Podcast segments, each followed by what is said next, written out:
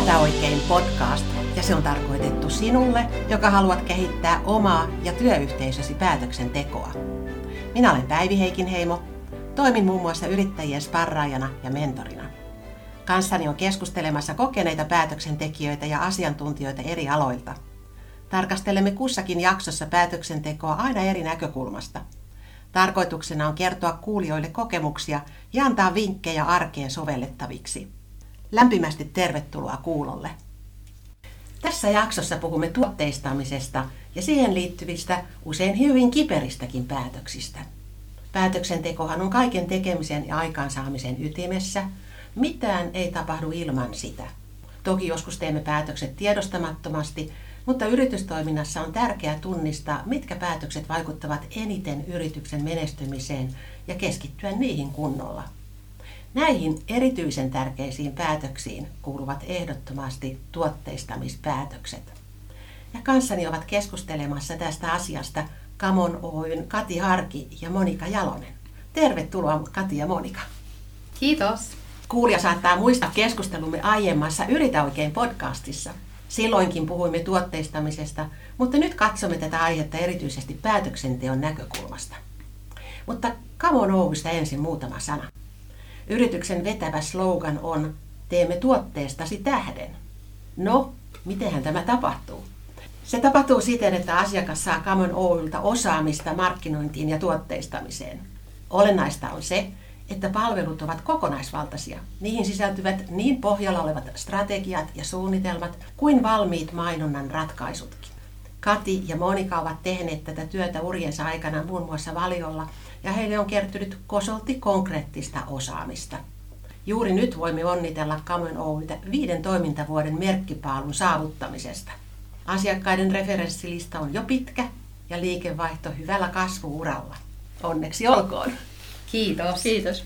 Ja nyt kun olemme keskustelemassa tosiaan edelleen tästä tärkeästä tuotteistamisen aiheesta, niin kerrataanpa vielä, mitä tuotteistaminen itse asiassa on. Miten te määrittelette asian? No tuotteistaminen kaikessa yksinkertaisuudessaan on vakiointia, eli sitä, että asiakas tietää joka kerta ja aina, mitä on ostamassa, ja toisaalta myyjä tietää samaan aikaan, mitä on myymässä. Eli nämä kaksi asiaa selkeästi kohtaavat. Tuotteistamisessa tuotteesta tai palvelusta tehdään helposti ymmärrettävä, selkeä kokonaisuus, sellainen, joka asiakkaan on helppo ostaa. Ja sitä kautta, kun asiakkaan on helppo ostaa, niin myös se tarkoittaa sitä, että oston esteet laskevat, kun asiakkaalla on hyvin selkeä kuva mielessään, mitä tuotetta hän on ostamassa. Ja tämän tuotteistamisen kaiken lähtökohta kuitenkin on aina se, että ne päätökset tästä tuotteistamisesta tehdään se kuluttaja- tai asiakasymmärrys edellä.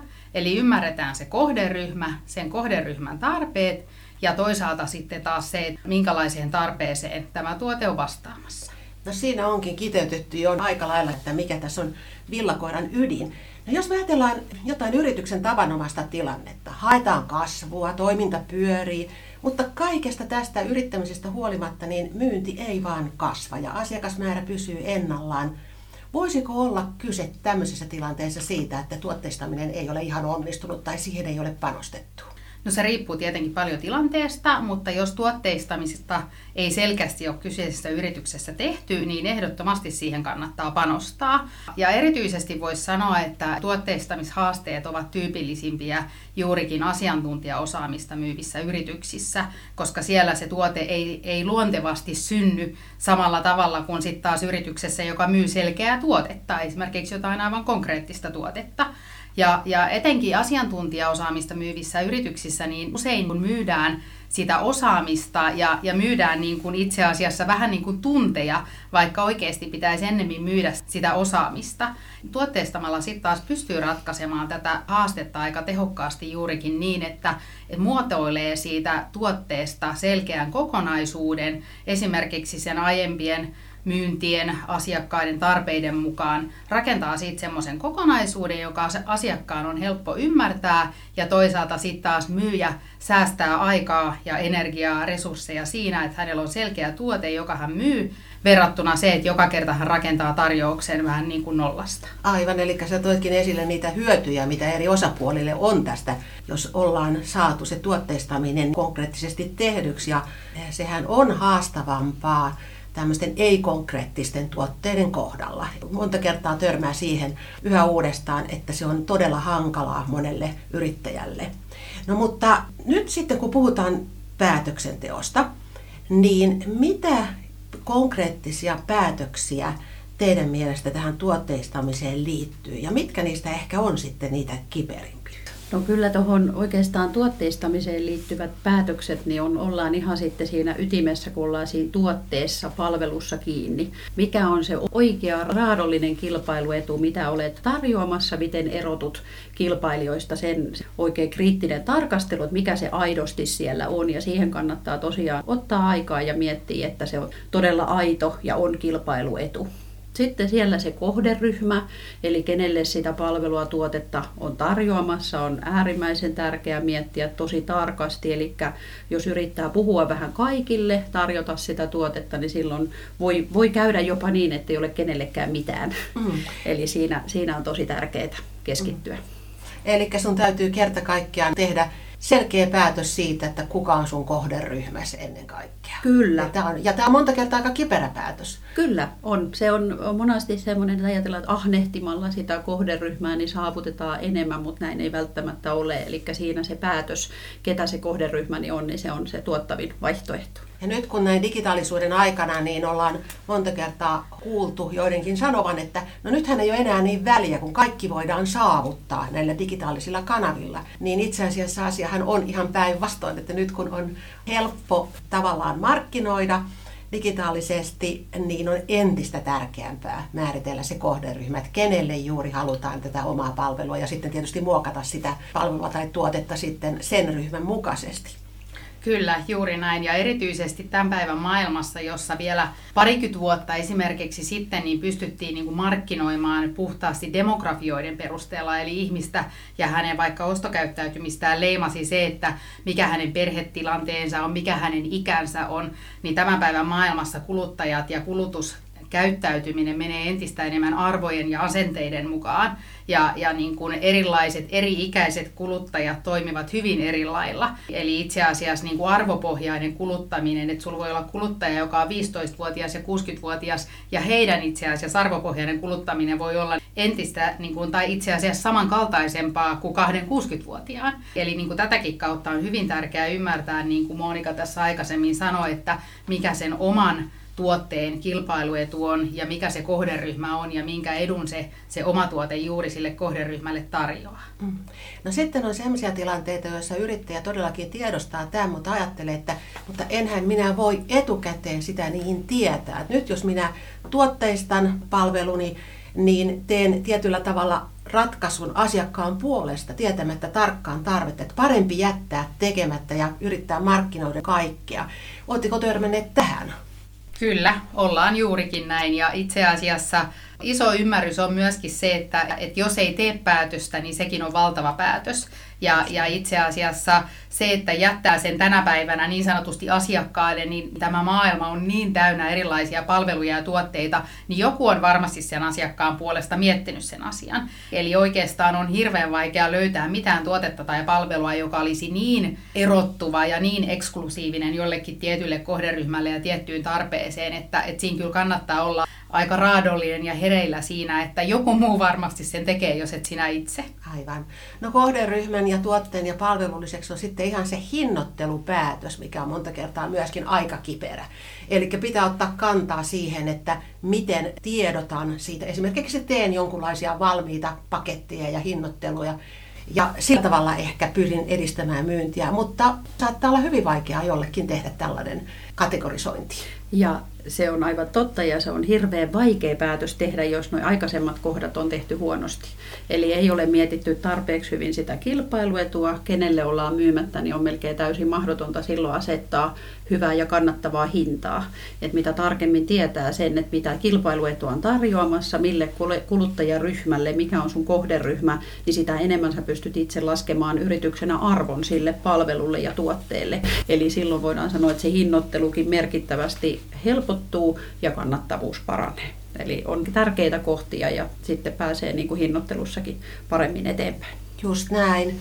No jos me ajatellaan sitten niitä syitä, miksi nämä päätökset onkaan niin vaikeita, niin mitkähän syyt siellä on niin kuin taustalla? Onko tässä vähän inhimillisiä seikkoja? No ihan varmasti on. Ja ihminenhän on rakennettu juuri niin, että se tietyllä tavalla niin kuin haluaa toimia sen mukaan, minkä hän on todennut, että toimii, ja se on täysin inhimillistä. Että jos puhutaan niin kuin kiireisistä yrittäjistä, niin helposti sitä menee semmoiseen ajattelumalliin, että, no, että tällä tavalla on toiminut aikaisemmin, ja tämä toimii ihan tarpeeksi hyvin, miksi tätä pitäisi lähteä muuttamaan. Ja, ja myöskin ehkä semmoinen tietynlainen niin turvallisuushakuisuus siinä, että, että jos tämä toimii ja mä muutan tämän, niin mitä jos niin kuin hyppäänkin aivan itse asiassa kuiluun. Mutta sitten taas niin kuin kannattaa miettiä, että on hirveän paljon keinoja, joilla myös helpottaa tätä tuskaa. On se sitten se, että tehdään niin kuin on totuttua tai, tai ihan niin kuin pelkoa jostain uuden kokeilusta. Että me ollaan tässä paljon puhuttu siitä niin kohderyhmän ymmärryksestä ja koko niin kuin tuotteistamisen perusteista, niin ihan se, että tekee semmoista tutkimusta ja, ja selvittää asioita, niin se antaa jo tosi paljon eväitä siihen, että uskaltaa tehdä sen päätöksen ja tietää, että, että sitä päätöstä ei tehdä niin sanotusti mututuntumalla, vaan se oikeasti perustuu johonkin sellaiseen tietoon, jonka perusteella sen päätöksen pystyy tekemään. Ehkä tässä sellainen kokeilukulttuuri on taas kerran valttia, että jos uskaltaisi lähteä kokeilemaan, että miten jotkut esimerkiksi tuotteistamispaketit lähtisivät vetämään, niin voi siitä sitten kerryttää sitä uskallustakin. Niin, kyllä. Ja kyllä toi on just mihin Kati viittasi, tämmöinen pelko on sellainen, että pelko tehdä vääriä päätöksiä ja sitten niiden päätösten teon lykkääminen sen takia, että jos tekeekin väärän päätöksen, niin kyllä tota, on tärkeää just tämä, että päätöksiä ei tule pelätä ja oli, olisi lupa tehdä kokeiluja ja yhdessä niistä keskustella ja sitten seuraavien päätösten teon tueksi, että, että se on niin kuin iso mörkö monasti se pelko, päätösten teon pelko. Ja mun mielestä on hauskaa, että me ollaan markkinointi- ja tuotteistustoimistoa hyvin kaukana tämmöisestä niin kuin insinöörimaailmasta, mutta opinnoissa, kun ollaan tutkittu MVP, Minimum Viable Product, niin kuin maailmaa sitten taas tuolta tekniseltä puolelta, niin mun mielestä se on itse asiassa ajatuksena semmoinen, joka kannattaisi ottaa monessakin yrityksessä käyttöön jo ihan semmoisena ajatusmallina siinä, että itse asiassa pieni mahdollinen tuote ja, ja niin pienin mahdollinen muutos johonkin tekemiseen, niin itse asiassa silläkin voi niin kuin jo päästä sitten irti siitä pelosta, mistä Monika puhuu, ja siitä, että tekeekin niitä itse asiassa päätöksiä vähän niin kuin askel kerrallaan. Jos mekin puhutaan siitä, että kannattaa tuotteistaa paremmin ja kannattaa tehdä päätöksiä, niin, niin eihän tässä myöskään olla puhumassa sitä, että ettei jotain aivan niin kuin nollasta sataa, vaan että sä voit tehdä silleen nollasta kymppiin ja, ja katsoa, mihin suuntaan sä siitä lähdet ja, ja rakentaa sitä päätösketjua sitä kautta. Se on hyvä idea. Ja aina se sama vanha ajatus myöskin, että ajattele itse olevasi asiakas, että miten sinulle itsellesi on mieluista ottaa vaikka jotain uutta palvelua käyttöön, että olisiko sinulle kuitenkin helpottavampaa tehdä ostopäätös, jos sulla on selkeät esimerkit siitä, että tällainen ja tällainen koonnus maksaa noin ja noin paljon ja sitten toinen vähän laajempi tai suppeampi on erihintainen. Niin mä luulen, että tällä tavalla saattaisi ehkä sitten sitä uskallusta pystyä lisäämään. Kyllä, se on juuri näin ja itse asiassa se, mitä juuri ihan tuossa alussa puhuttiin, että mitä se tuotteistaminen on, niin sehän on juuri sitä, että tuotteistamalla puretaan niitä oston esteitä ja, ja sitä myöskin asiakkaan tietyllä tavalla pelkoa, että onko tämä ostopäätös oikea vai ei, niin mitä enemmän hänellä on tietoa ja ymmärrystä siitä, että mitä hän on ostamassa ja semmoinen turvallisuuden tunne, niin sitä varmemmin hän päätyy siihen myönteiseen ostopäätökseen. No miten teidän omassa yrityksessä, kun teillä on nyt tämä viisivuotis taivalon ohi, niin oletteko te muuttaneet omaa tuotteistamista tämän matkan aikana? Kyllä ollaan muutettu, että, että just tähän niin tuotteistamisen suuntaan ja tämä oikeastaan tämä meidän nykyään tämä Kamon kuluttajaraati, joka toimii jo, siellä on yli tuhat kuluttajaa, niin syntyykin semmoisen oikeastaan niin kuin aika hauskan keskustelun perusteella. Katinkaa keskusteltiin, että joo, että miten tämä on sellainen asia, mistä kuluttajat tietää ja kuluttajaymmärrys ja pitää kysyä kuluttajilta. Ja siitä lähdettiin sitten pallottelemaan, että no miksi me, me sitten muodosta tällaista tuotetta, että missä kuluttajat saisivat kertoa mielipiteitään ja se olisi avuksi tuotteistamiseen ja siitä sitten pala palalta on rakentunut Kamon kuluttaja kuluttajaraati. Mielenkiintoinen juttu, eli ketkä sinne pääsee mukaan? No itse asiassa sinne periaatteessa niin otetaan ihan kuka tahansa voi ilmoittautua ja Kamonille viestin lähettämällä niin voi ilmoittautua mukaan raatiin. Eli ollaan rakennettu se niin, että se koostuu aivan tavallisista suomalaisista kuluttajista, mutta jokainen kysely rakennetaan niin, että haetaan vastauksia juuri kyseiseen tuoteryhmään tai tuotekategoriaa, joka sillä asiakkaalla on haasteena. Eli me ollaan lähdetty siitä, että sen sijaan, että me niin välttämättä haluttaisiin edustaa koko Suomen väestöä, niin me halutaan edustaa juuri niitä potentiaalisia kuluttajia, jotka voisivat olla tämän tuotteen kohderyhmää. Ja me halutaan kysyä juuri näiltä kuluttajilta siitä tuotteesta, konseptista, uudesta pakkausdesignista, mikä ikinä se asiakkaan haaste onkaan, niin juuri tältä potentiaaliselta kohderyhmältä, joka voisi sitten siihen antaa niin oman näkemyksensä. Ja tämä kaikki siihen päätöksenteon tueksi. Eli kun puhuttiin tuossa alkuun, että moni asia on sellaisia, että ei tiedetä ja siinä on paljon mutu tuntumaa, niin tämä, että asioista pitää ottaa selvää ja sitten päätösten tekeminen on helpompaa. Kuulostaa todella hyvältä, eli tämä on juuri sitä, mitä, mihin nykyään viitataan, että täytyy olla dataa päätöksenteon pohjaksi. Ja mikä voisi olla parempaa dataa sitten kuin juuri tämä kuluttajilta saatu data. Kyllä, se on juuri näin ja semmoiseen tarpeeseen se on juuri rakennettukin ja me olemme itse yrittäneet tuotteistaa sen niin hyvin ja yksinkertaisesti kuin sitten taas mahdollista. Eli meidän kamon.fi nettisivuilta löytyy todella niin kuin erilaiset paketit, jotka on selkeästi ihan suoraan hinnoiteltu niillä sivuilla. Eli siinä vaiheessa, kun asiakas meiltä ostaa tämän kuluttajaraatipaketin, niin hän tietää, niin mitä se maksaa ja mitä hän toisaalta siitä saa. Miten tämä toimiala kysymys, kun teillä on tausta paljolti elintarviketeollisuudessa, mutta te olette tehneet yhteistyötä monien muiden toimialojen kanssa. Onko tässä kuluttajaraadissa elintarvikepainotus vai onko se laajempi? Tällä hetkellä suurin osa niistä kyselyistä on ollut elintarvikkeisiin liittyviä, mutta toisaalta sitten taas niin kuin oikeastaan kuluttajatuote, mikä hyvänsä toimisi siinä hirvittävän hyvin. Et tietysti niin sen nimikin jo kertoo, että se on kuluttajaraati, että sinänsä niin kuin B2B-asiakkuuksiin se ei sinällään toimi, mutta toki sitten erilaisten niin kuin valiryhmien ja, ja sitten syventävän tiedon kautta saadaan siihenkin tarpeeseen sitten myöskin niin kuin päätöksentekoa tukevaa tietoa. Mutta kuten sanottu, niin meidän osaaminen on elintarvikealalta, mutta sitten taas voisi samaan aikaan sanoa, että elintarvikeala edustaa hyvin tämmöistä FMCG-markkinaa siinä, että, että se on hyvin ytimessä, hyvin kilpailtu toimiala ja, ja sitä kautta pystyy hyvin tuomaan sitä kuluttajaymmärrystä myös muille vastaaville toimialoille. Hei, otetaanpa tähän loppuun tiivistyksenä se, että Mitkä yhdestä kolmeen vinkkiä nyt tähän tuotteistamisen päätöksentekoon olisivat niitä parhaita No ehkä pienenä aasinsiltana voisi tähän tuoda juuri tämän, mitä Monika sanoi tästä Kamon kuluttajaraadistakin, eli se, että tuotetaan tietoa päätöksenteon tueksi. Eli kun tehdään niitä päätöksiä, niin, niin, niin ollaan myös puhuttu siitä pelosta niiden päätösten teon suhteen, niin myöskin se, että tuotetaan sitä tietoa, jonka perusteella se päätös tehdään, eikä tehdä sitä sen mututuntuman perusteella. Ja Joo, ja sitten tähän, tähän pakko sanoa vielä niin kuin yhtenä tärkeänä kohtana just tämä, eli tuotteistetaan se palvelu hyvin, että paljon tiedetään, että Suomessakin on näitä tosi huipputuotteita, missä on paljon eri ominaisuuksia ja kaikista tekisi mieli kertoa, mutta sitten kun niistä kerrotaan kaikista, niin sitten se kuluttaja ei enää oikein ymmärräkään, mitä hänen pitäisi haluta ostaa, eli siinäkin tehdään niitä päätöksiä, mitkä ovat kuluttajan kannalta tärkeimpiä tuoteominaisuuksia ja niitä oikeita kuluttajaetuja, niin se on iso päätöskohta. On, ja tähän voisi itse asiassa vielä sanoa myöskin se, että kun tässä maailmassa tietoa on niin määrättömän paljon, niin on myös niin kuin hirvittävän tärkeää niin kuin tunnistaa se tieto, mitä tarvitsee sen päätöksenteon tueksi.